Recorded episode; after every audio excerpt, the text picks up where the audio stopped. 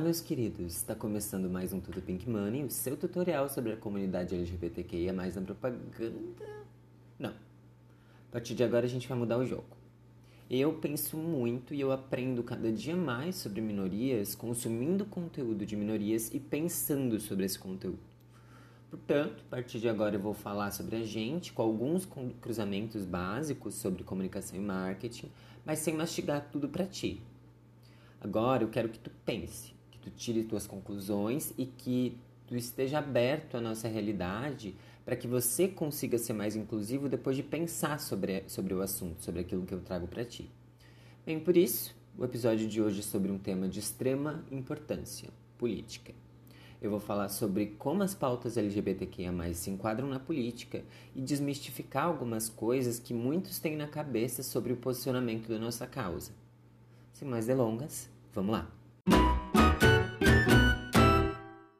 De 2018 para cá, especialmente durante a pandemia, uma parcela considerável da juventude começou a se politizar.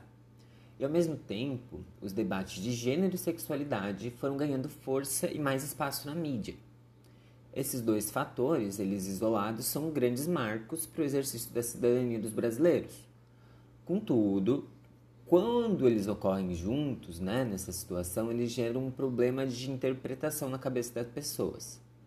O que aconteceu foi que os mais jovens tendem a se opor ao conservadorismo, que é a pauta desse desgoverno atual, e como os jovens ao mesmo tempo estão se empoderando muito e as pessoas presumiram que as pautas LGBTQIA+, são uma pauta opositora, de esquerda.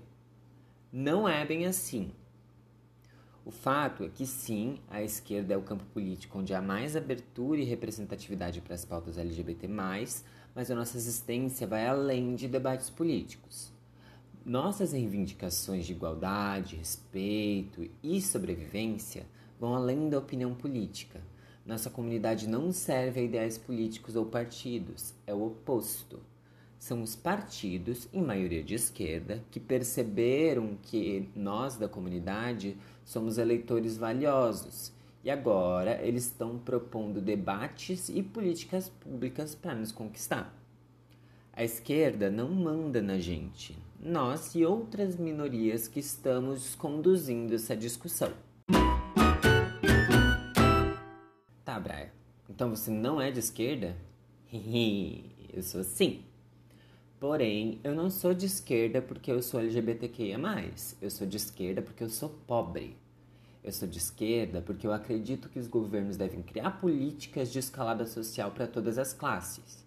Para mim, os governantes precisam pensar primeiro no pobre, em como fazer ele ter dinheiro para se manter e as suas famílias.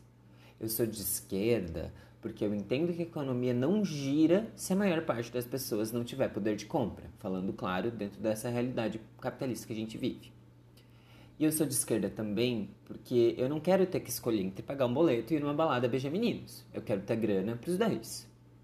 E para mim, a única forma disso acontecer é um governo que cuida do povo pensando em mim como pobre, independente de eu ser gay. Afinal, na hora que eu vou fazer mercado, eu não ganho nenhum desconto por ser gay, bem que eu queria. Mas se os preços estiverem acessíveis, eu ganho e todos os brasileiros ganham e o país assim vai crescer.